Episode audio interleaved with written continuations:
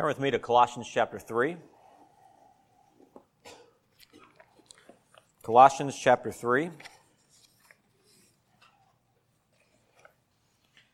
book of Colossians is about the kingship or the lordship of Christ because of who he is and what he did. And much of what we've gone through in the beginning of the book was about the person of Christ, his nature, his work, and then Paul takes those principles and applies them. And so in this last part of the book, we see a lot of practical application of what it means for Christ to be Lord. The Lord Christ Jesus. If Jesus is not your Lord, he's not your Savior. He's either the Lord Christ or he's not. So we can't sort of take parts of Christ that we like and leave parts that we don't like and, and previous verse said Christ is all and in all. So he expects complete control. And so this passage particularly gets really into the details. And as a result, it's more controversial than most. Because the more Christ presses his commands and his lordship, the more it impinges on our lordship. It's one thing to say Christ is king. Great. But then when you start applying it directly, then it gets more uncomfortable.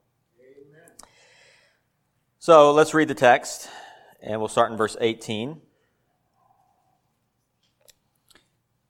Wives, submit, your own, to, submit to your own husbands as is fitting in the Lord. Isn't it great when that's the first verse? I almost read the first before just to sort of ease into it. Wives, submit to your own husbands, as is fitting in the Lord. Husbands, love your wives and do not be bitter towards them. Children, obey your parents in all things, for this is well pleasing to the Lord. Fathers, do not provoke your children, lest they become discouraged. Bondservants, obey in all things your masters according to the flesh, not with eye service, as men pleasers, but in sincerity of heart, fearing God. And whatever you do, do it heartily as to the Lord and not to men, knowing that from the Lord you will receive the reward of the inheritance, for you serve the Lord, G- Lord Christ.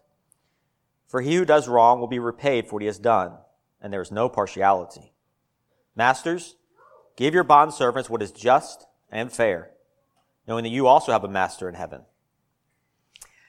So as we're saying, this is Christ saying, I'm the king, and here's how you should live.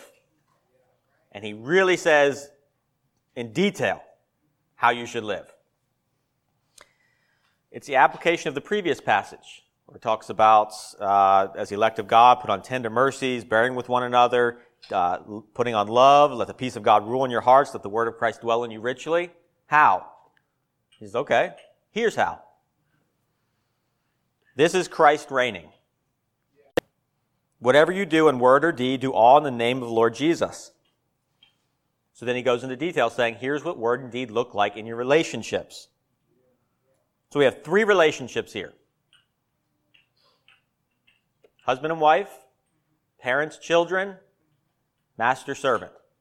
So three relationships, six parties, and he goes through each one of these and gives them their disciplines, what they should do. And obviously, it's very controversial. Which is funny because what's controversial for us today is the two parts where it says wives submit and slaves obey. That's only a recent controversy. If I was preaching this a thousand years ago, I'd have the opposite problem. It would be more controversial to say husbands love your wives. So culture changes. And what's controversial now was not controversial before, and vice versa. Which is why we read the Bible. And it tells us what is right. And then we look at culture and say, where does it fit? How does it match? If the Bible never offends you, you must be God. God's never offended by his word. He knows what it is and he means it. We are only offended because we're not God. So a, a text that sort of grates on us from God means that there's something wrong with us or the way we were trained. Or the way the Bible was taught to us. Let's not remember that just because somebody preached from the Bible doesn't mean they preached the Bible. And this is a perfect example of that. Much of the teaching on this passage, especially the first part in America, has been wrong and shaped by culture, just a different culture, uh, more of a patriarchal culture. So, to understand this passage, we have to do it a little bit differently than what we would normally preach. That's maybe a little bit more teaching, a little more context. So, we're going to look first at the context of this passage. You cannot understand any one verse in the Bible by itself. You can't. And God doesn't want you to. So He didn't just give you, wives, submit to your own husbands. He gave you the book of Colossians and the New Testament and the Old Testament. So when we read this, we cannot say, well, what just do the words mean here, but what's the context around them? How do we understand it? The context of this whole chapter is about mutual submission. So before you can know what a wife is supposed, to how what does submit mean? Is, it, is that a good thing or bad thing? What's a slave supposed to do with a master? Before you can look at those, you have to look at the context of mutual submission. That's what the whole previous paragraph was about. That's what we split up into two weeks. When it says in verse 11, Christ is all and in all, there's neither Greek nor Jew, circumcised nor uncircumcised, barbarian, Scythian, slave nor free. Christ didn't, uh, Paul didn't forget that verse a paragraph later. So before you get to the passage about slaves obeying their masters, you go back and you see what's the context. What about forgiving one another, bearing with one another, loving one another? There's no divisions there. In Ephesians 5, there's a parallel passage talks about the exact same thing. Paul's writing to a different church. He prefaces this where it says, Wives submit. He says, first, submitting to one another in the fear of God. Wives submit to your own husbands. Do you see the tension there? Submitting to one another. Wives submit to your husbands. Well, which is it? Which is it? Is it submitting to one another or wives submitting? So we have to sort of understand there's, there's more going on. It's not simplistic. Don't we want everything to be simple? You ever studied history? How did World War I start? One guy shot another guy. No, I mean, it was more than that, right? There's always more to the story. It's always complicated when people are involved. And so what the Bible is doing is giving us principles and expanding on those principles and applying those principles and the main principle here is mutual submission. So before we get to this, look back at verse 16. Let the word of Christ dwell in you richly, in all wisdom, teaching and admonishing one another. Before you get to husband and wife, you have one another. That's everybody equally. So mutual submission means that every single person that first speaks the truth to everybody else regardless of their social status. So, when we get to this passage about servants and masters and slaves and wives, first you say that everybody that's going to be mentioned is first saying the truth, speaking the truth. That means wives speaking the truth. Who are they speaking the truth to? One another. Everybody. They're not just speaking the truth, teaching and admonishing one another correcting. It's one thing to teach, it's another thing to correct, isn't it? It's one other thing to say, here's some new information. It's another thing to say, you're wrong. Who gets the right in a church to say to another person, you're wrong? One another. So before you get to slave, wife, master, husband, you have every single Christian has the right and the duty, responsibility to correct other Christians. So when you think of submission or obedience or love, make sure it falls into the category of mutual submission, mutual correction, teaching. And right there, you see a lot of the problems fall away, don't you? A lot of the, the, the, hesitation we have with these passages disappears when everyone has the right to speak up, to confront, to correct. If you love someone, you'll correct them. Because it says there, but all, above all these things, put on love, which is the bond of perfection. If a wife submits to her husband, she'll correct him. she'll confront him. If she does, if a wife does not confront her husband, she's either mistaught or she doesn't love him. So whatever you think or, or understand submit to mean, it does not mean keeping your mouth shut. Can you imagine a world where women were freely allowed to confront their husband over sin? That doesn't sound like patriarchal society, does it? There's a picture I've seen, and you've probably seen it if you're on Facebook, of an umbrella that says Christ, and underneath of that, another umbrella that says the husband, and underneath that, a smaller umbrella that says the wife, and underneath of that, a smaller umbrella that says children. First of all, you don't need four umbrellas. You only need one umbrella. So that whole thing just falls apart by if Christ can't protect you from the rain, the husband is surely not going to. What that illustration harmfully does is make it seem like Christ is here and there's somebody between the wife and Christ, and that's the husband. Where's that in the Bible?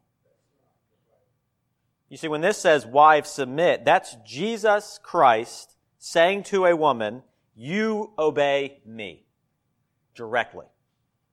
There's nobody between me and you. So I'm telling you directly what to do. There's no umbrellas. There's a direct connection between every believer and the Lordship of Christ. And if a man, husband, father, master, whatever, wife, children get in the way of that, the Lordship of Christ trumps whatever human relationships out there. Patriarchalism says the husband represents the family. That's not New Testament Christianity. The husband represents himself. There's neither male nor female. And he talked about that in Galatians. That means when you go to Christ, you go directly to Christ. You don't need a, another human on this earth to go between you. Now, that was the Old Testament. And what's happened in America and in, in modern society and a lot of other Western cultures and even other uh, parts of the world is we've taken the Old Testament model of approaching Christ and applied it to the New Testament. When the Old Testament, you had to have a priest. So in the New Testament, you must have to have a priest. And in the Old Testament, the priest was the father. Abraham, Isaac, Jacob, they went for their family, they worship. So in the New Testament, it must be the father. Yes, that would be true unless something has changed in the New Testament. And if you don't know that change, your marriage is going to be messed up. Your relationships are all going to be messed up. Unless you know that you go to Christ directly, that Christ is Lord over you personally, you will not know how to relate to other people. You either be completely rebellious or completely submissive. Neither of which are biblical. So we love each other because we love Christ. And because we love Christ, we submit to Him. And so what Christ does here is He tells us what He wants us to do in our relationships. He rules over the relationships themselves. He doesn't say, you just follow me by yourself and then whatever else over here. No, He rules in the relationship.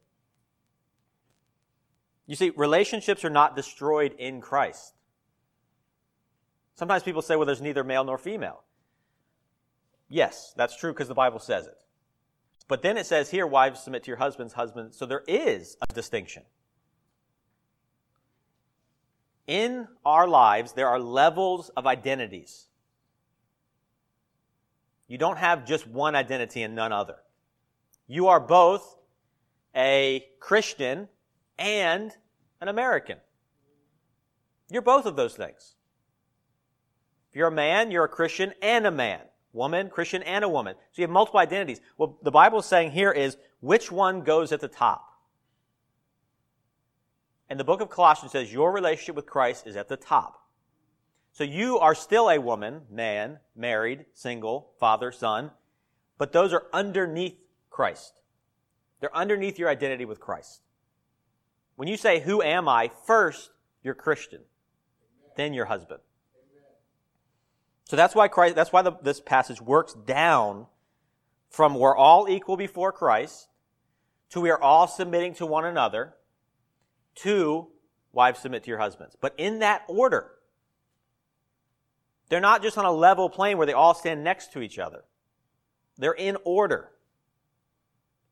which means they must submit upward. So before you can know what a wife is supposed to do with her own husband, you must know what a Christian is supposed to do with everybody. And before you know what you're supposed, Christian supposed to do with everybody, you must know how you relate to Christ. So if you're not a Christian, you can't be a good spouse, husband, father, worker, because you will not submit to Christ. And if you won't submit to the Lord of creation, how are you going to work within creation? So what this passage is calling us to do without realizing it is first repent of your sins and believe in Christ. Submit to his lordship. Otherwise, why would you submit to this part? The relationships are not destroyed, they're subjected to Christ. And one of the problems with this passage is that it's used selectively by those in power. The one in power will use the verse that supports their position. So it's the husbands who say, wives submit. It's the masters who tell the slaves to obey. But that's chopping up the Bible to serve your own ends. The Bible says wives submit, husbands love, children obey, fathers. It has mutual responsibility. Who enforces that? The church does. The reason we have such a problem with these passages is because the church has failed for hundreds and hundreds of years to equally enforce this passage. Where was the man who was harsh to his wife brought up on church discipline? Why is the church not bringing men who are harsh to their wives up on church discipline? Why did the church not bring masters who were not just and excommunicate them for breaking God's rule, for defying the kingship of Christ? Because culture didn't let it happen. And so the church has bowed to culture and has not equally enforced this. It's chosen one or the other, whichever one works. And usually those in power decide. So the question is, who's in power? Christ or you? Amen. And as a church, which rule will you enforce? The one in power or Christ rule? If wives submitted to their own husbands and husbands loved their wives and the church disciplined its members to do those things, much of the problems we have would disappear. But because it only selectively does it, we have abuse. Abuse, taking power that you should not have and using it to hurt people. The church was specifically given in these passages to prevent that from happening. But when the church doesn't do anything, you can't blame the Bible. Don't blame Jesus for letting men use power. Jesus tells exactly what's supposed to happen here, and our job is to do that.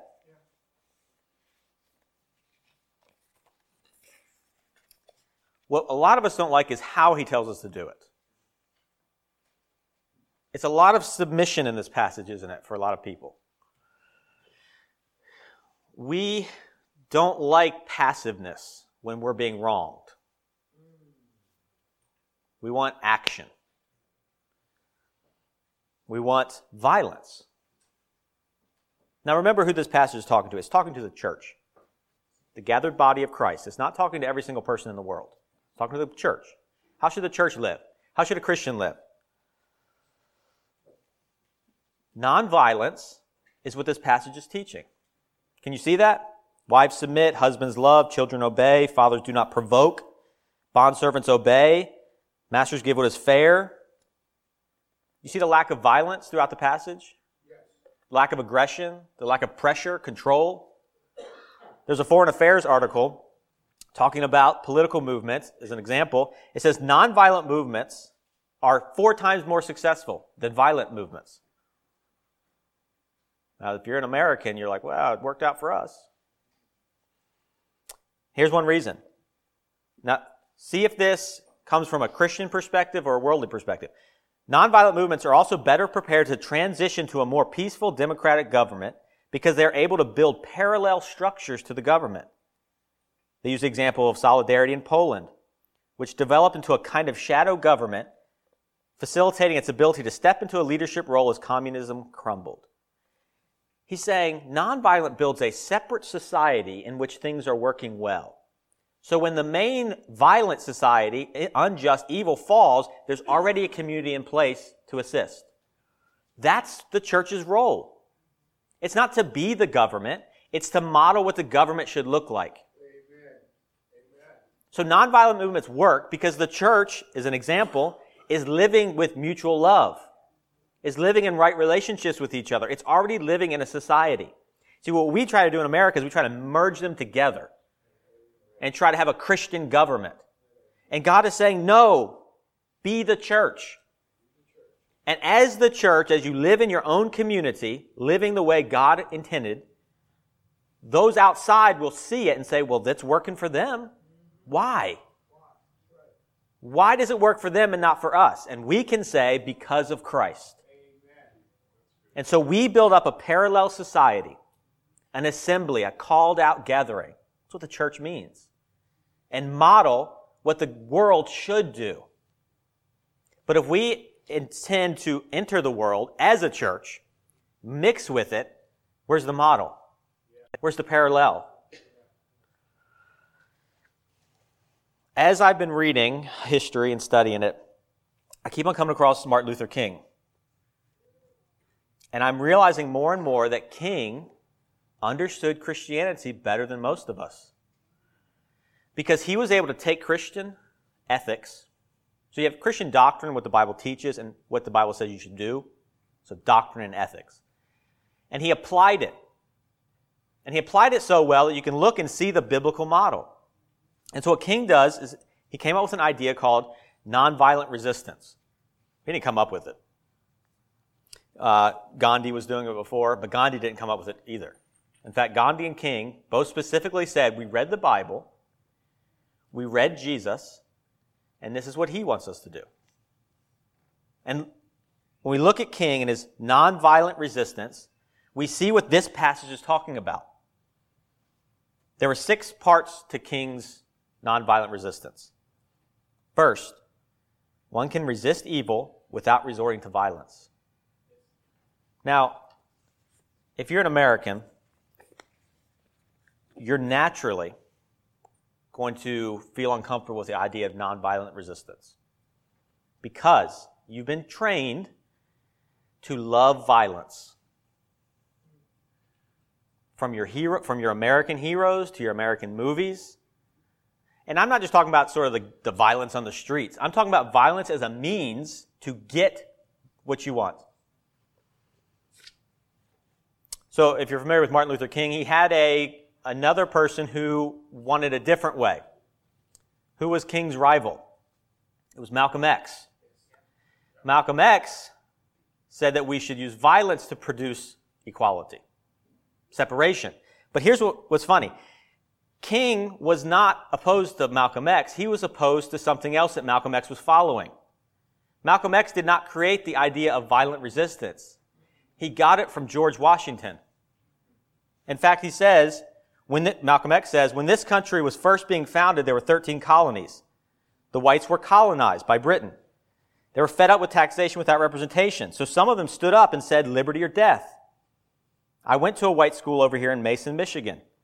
The white man made the mistake of letting me read his history books. He made the mistake of teaching me that Patrick Henry and George Washington were patriots. There wasn't nothing nonviolent about old Pat or George Washington. Liberty or death is what was brought, is what brought about the freedom of whites in this country from the English. You see the contrast? America was built on violence. George Washington is an American hero, but what did George Washington do to become a hero? He killed people. King says no. Nonviolence is the Christian way. Now that's not how I was raised. I was raised to love war, love resistance, love to fight, to value George Washington, to value the heroes who stormed the beaches, who killed people. But is that the Christian way? Is that what this passage teaches us? To take up arms and fight and kill? It does not. The way of Christ is the way of love. It's the way of peace. In verse 15, it says, Let the peace of God rule in your hearts. And so King took that and he used it. He says, You can resist evil. You do not passively let evil happen. See, that's what we think. We either fight it physically, violently, or we just let it happen. But Christ shows us another way. You resist evil without violence. Second, nonviolence seeks to win the friendship and understanding of the opponent, not humiliate him. To make peace. Third, evil itself, not the people committing evil acts, should be opposed. Do you see Christ coming out of this? Coming to this earth not to fight us, but to save us? To die on the cross, not to kill us? To defeat evil, not defeat us? That's nonviolent resistance. Fourth, those committed to nonviolence must be willing to suffer without retaliation, as suffering itself can be redemptive.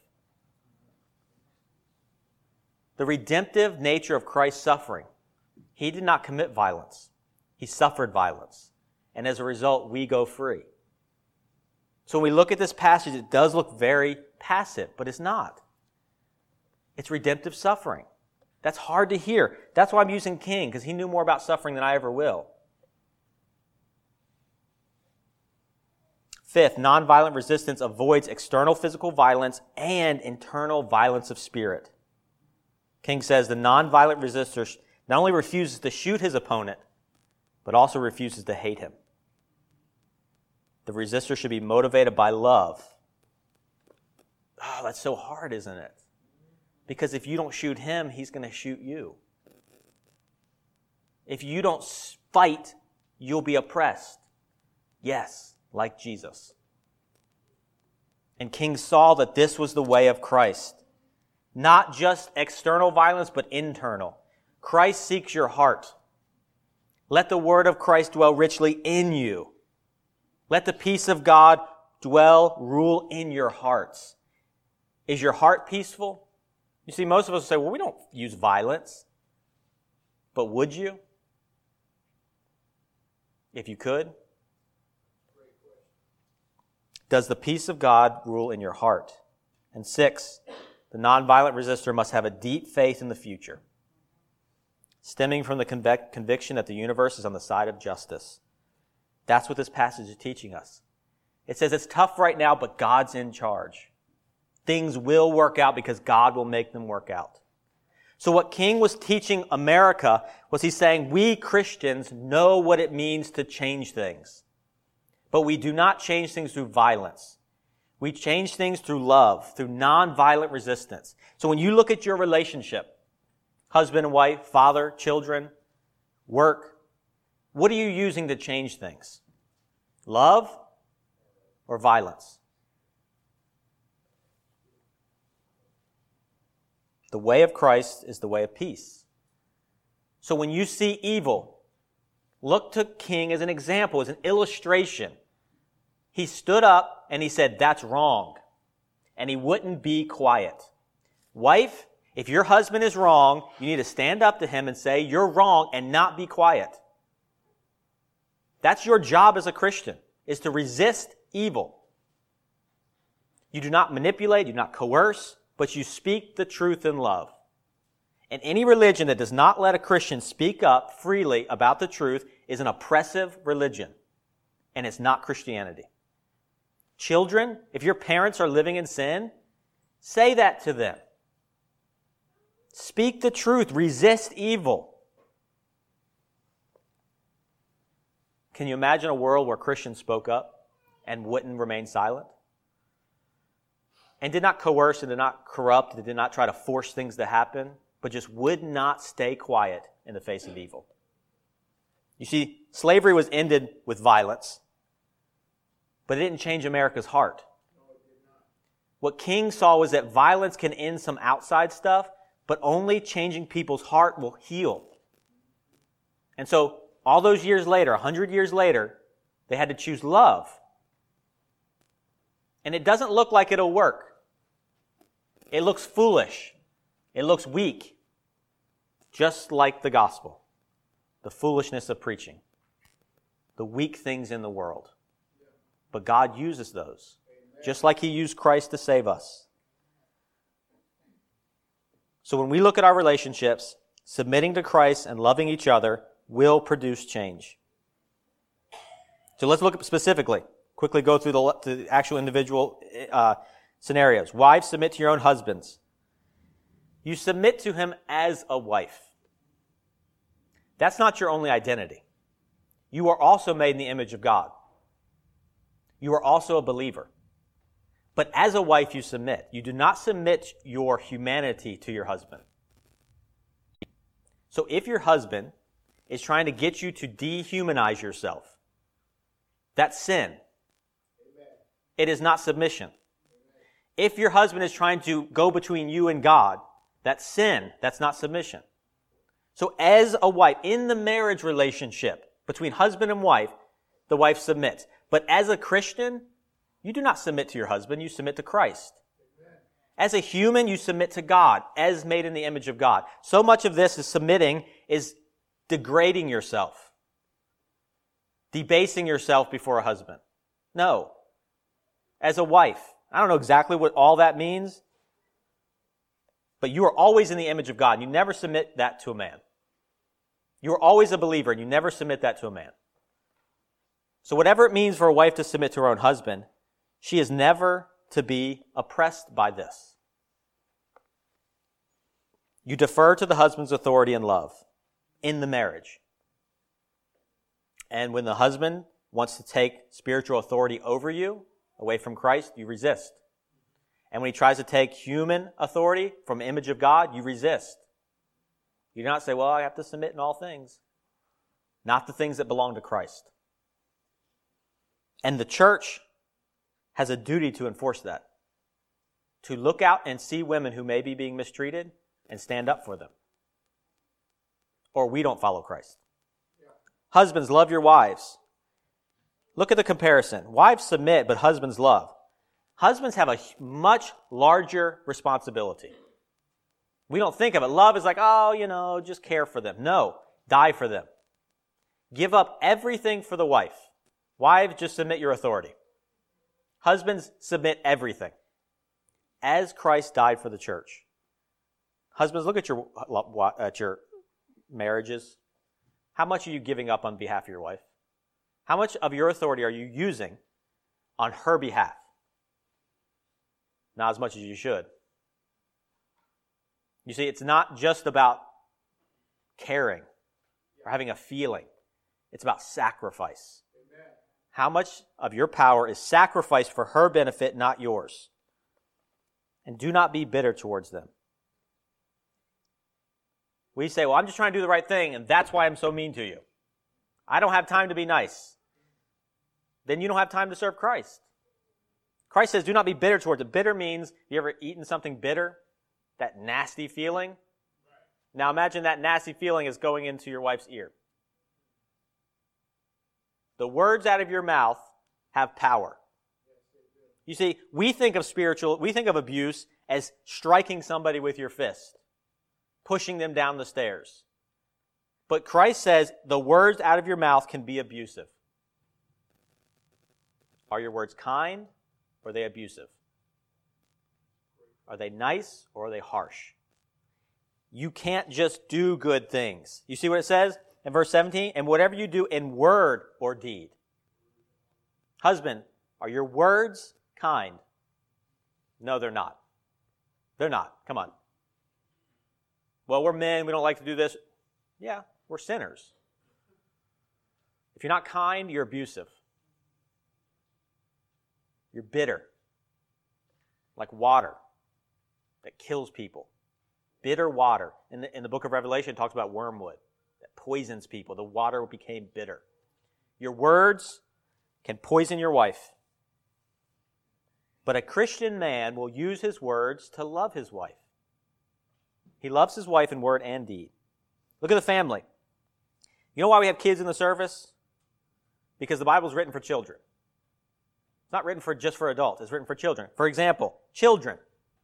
So if you're a child, this is for you. This is not for anybody else right now. So your parents don't have to listen to this part, but you do. How do you follow Christ? you obey your parents. Ugh. That's not what any child wants to hear. Right? It's tell your parents they don't can't tell you what to do or that they're wrong. Children obey your parents in all things, for this is well pleasing to the Lord. Follow Jesus because he cares about you. You see what he's written? He's written a verse just for children. Jesus is not for your parents alone. He's not just for grown-ups. He's for children. Amen. Jesus cares about you even when your parents don't. Every child here knows your parents don't always care about you. They ignore you, they mistreat you, but Jesus cares about you. He cares so much about you that he wrote a verse just for you. So obey your parents as a way to please Jesus. Tell your parents when they're wrong. If you're a child and you see your parents sinning, say, Mom, Dad, that's not what Jesus wants you to do. You serve Jesus. You don't need your parents to serve Jesus. And fathers or parents, do not use your power to oppress your children. Fathers, provoke not your children. Restrain your power. Submit to your children. What? Fathers submit to children? Yes. Because you can make your kids do almost anything. You're 10 times bigger than them. You have all the money. You have all the power. You have all the control. You can force your kids to do things. And Jesus is saying, don't do that. Don't provoke. Don't use your power whenever you can. Restrain yourself. Use your power to grow your children, not control them. Ephesians chapter 6 says, And you fathers do not provoke your children to wrath, but bring them up in the training and admonition of the Lord. You should be training your kids to not need you, to grow up without you having to control their lives. If you're controlling your children, you're limiting them, you're pressing them down, you're restricting them, you're putting them in a box. Imagine a plant that you put into a box. It can only grow what space is in there. So the Bible says don't provoke. Don't constantly oppress your children with rules. Help them grow. If you're growing a vine, you put it on a trellis to help it grow. But the goal is not for it to have a bigger trellis. The goal is to have a bigger vine. The head of CID in Scotland Yard said, used to deplore the ill-advised legislation which so multiplies petty offenses that high-spirited lads, he lived a long time ago, without any criminal intention, intention, are caught up in the meshes of criminal law. Side note, that's still happening. That's still happening. You can make enough laws where everyone can get caught if the police want them to. But that's an application. But the traps laid by modern bylaw legislation are few as compared with the don'ts which confront the children of many a home. There's so many rules. Dad's always mad. Mom's always trying to get you to do something. Against this is the apostles' don't is aimed. You fathers don't irritate your children. You see the don't? It's at the parents. Back off, parents. You control your kids long enough and you'll crush them. You will not grow them, you'll crush them. Conservative Christianity is terrible at this. We say, well, the Bible says, so you have to. I'm in charge like the Bible says. And as a result, you crush their spirit. Are your kids growing, becoming stronger, becoming more aware, becoming more able to make right decisions, or are they just obeying you more? If they're just obeying you more, you're just using power to control.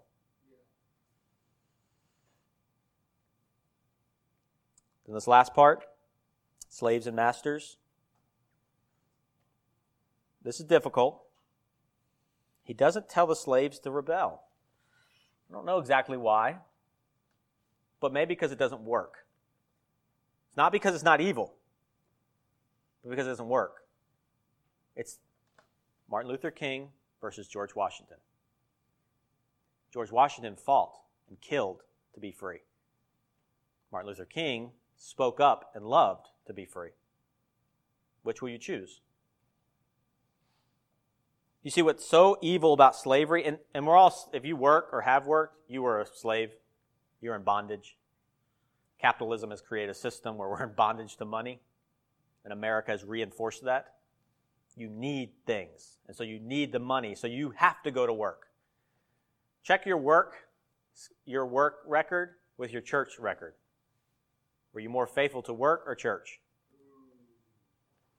Everyone gets up for work. Not everybody gets up for church.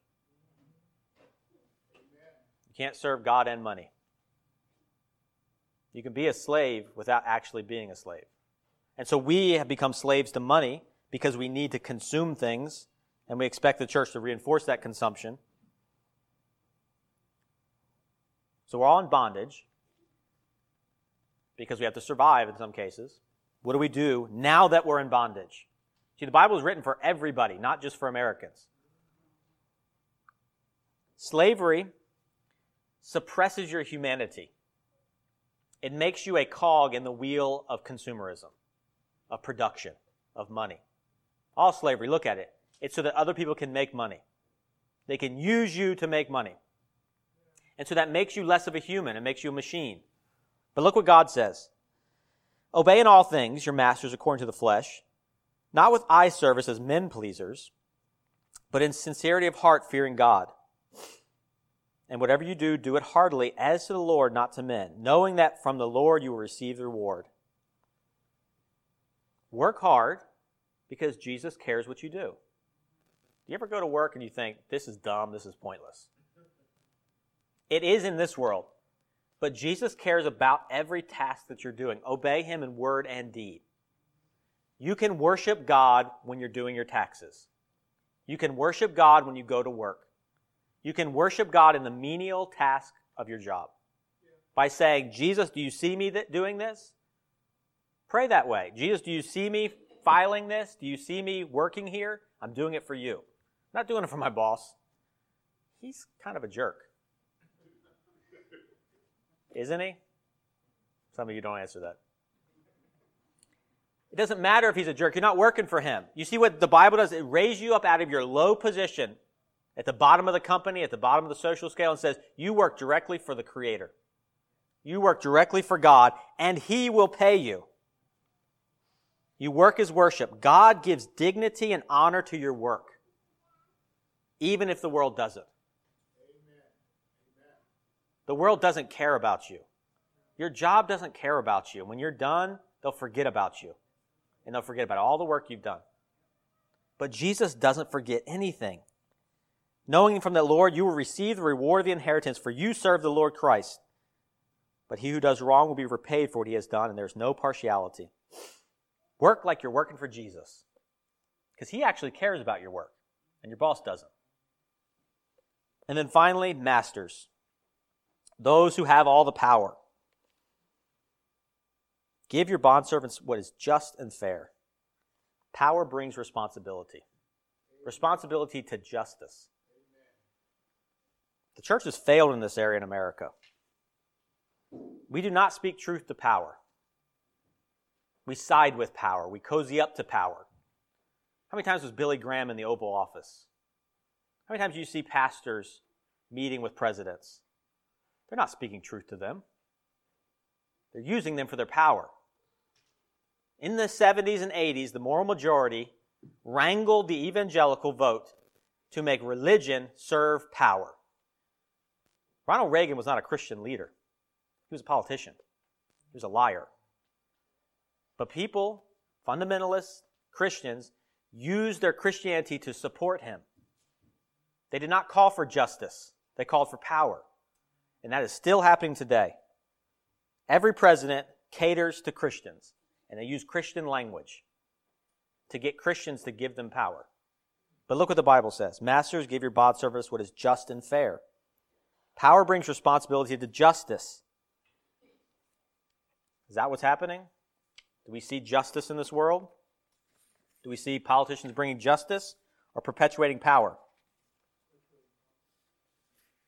McLaren says People like to show charity, but there wouldn't be a need for charity if there was already justice. An ounce of justice is worth a ton of charity. You see, we're so consumed with losing our power that we never speak up on behalf of people in jobs who are being oppressed. You know, in the meatpacking industry, they use illegal immigrants. American companies use illegal immigrants, and when there's a problem, they call immigration to deport them. That's injustice. Where's the Christian outcry? Where has a Christian stood up and said that's unjust and that the Bible specifically directly says that's wrong? You know it's wrong to get children to make your shoes and your clothes? You know that the Bible says that's wrong? What does the Bible say about slavery? Pay your slaves. Pay them. You know why American slavery was so evil? Because it, the preachers at that time ignored this verse. A workman is worthy of his hire. Does it bother you that Amazon mistreats its employees? Probably not. Do the sweatshops overseas bother you? You see, now we're on the side of power. We don't call out injustice when it benefits us, when it makes things cheaper for us. We say, oh, that's, that's liberals and that's progressives and that's Marxism, that's socialism. No, it's not. Masters do what is just and fair. So the church's job is to train its members to seek justice in the world. The church is not to be out in the world seeking justice. We're not here to go to, to Washington and lobby our politicians. But you, as an individual citizen, may need to. Are you speaking up against injustice? Or are you just benefiting from it? See, the Bible does not let us off the hook just because we're all going to heaven. Yes, Jesus paid for every sin, and he expects us to confront those sins. Why? Look what Christ had to suffer because of sin. Look what Christ said about justice. He said, I love justice so much, I'll give every drop of my blood for it. Now, Christians, don't you care? If Jesus cared that much, how can you not care? If Jesus raises up women to serve with him, why do we suppress them? If Jesus loves the church and gave himself for it, husbands, why don't we? If Jesus served without recognition as a poor, humble carpenter for decades, why don't we? Why don't we? Because we don't really see who Jesus is. We haven't submitted to him. If you see who Jesus is, your marriage will be different, your family will be different, your job will be different, and your country will be different. But not in the way that we're taught. It's nonviolent resistance. It's loving one another. It's speaking the truth. And it's praying that the Holy Spirit will take the truth and use it. That's what we're depending on in our lives, and that's what we're depending on this morning. Either the Word and the Holy Spirit spoke to you, or nothing happened. Submit to Christ in every area of your life. Let's pray.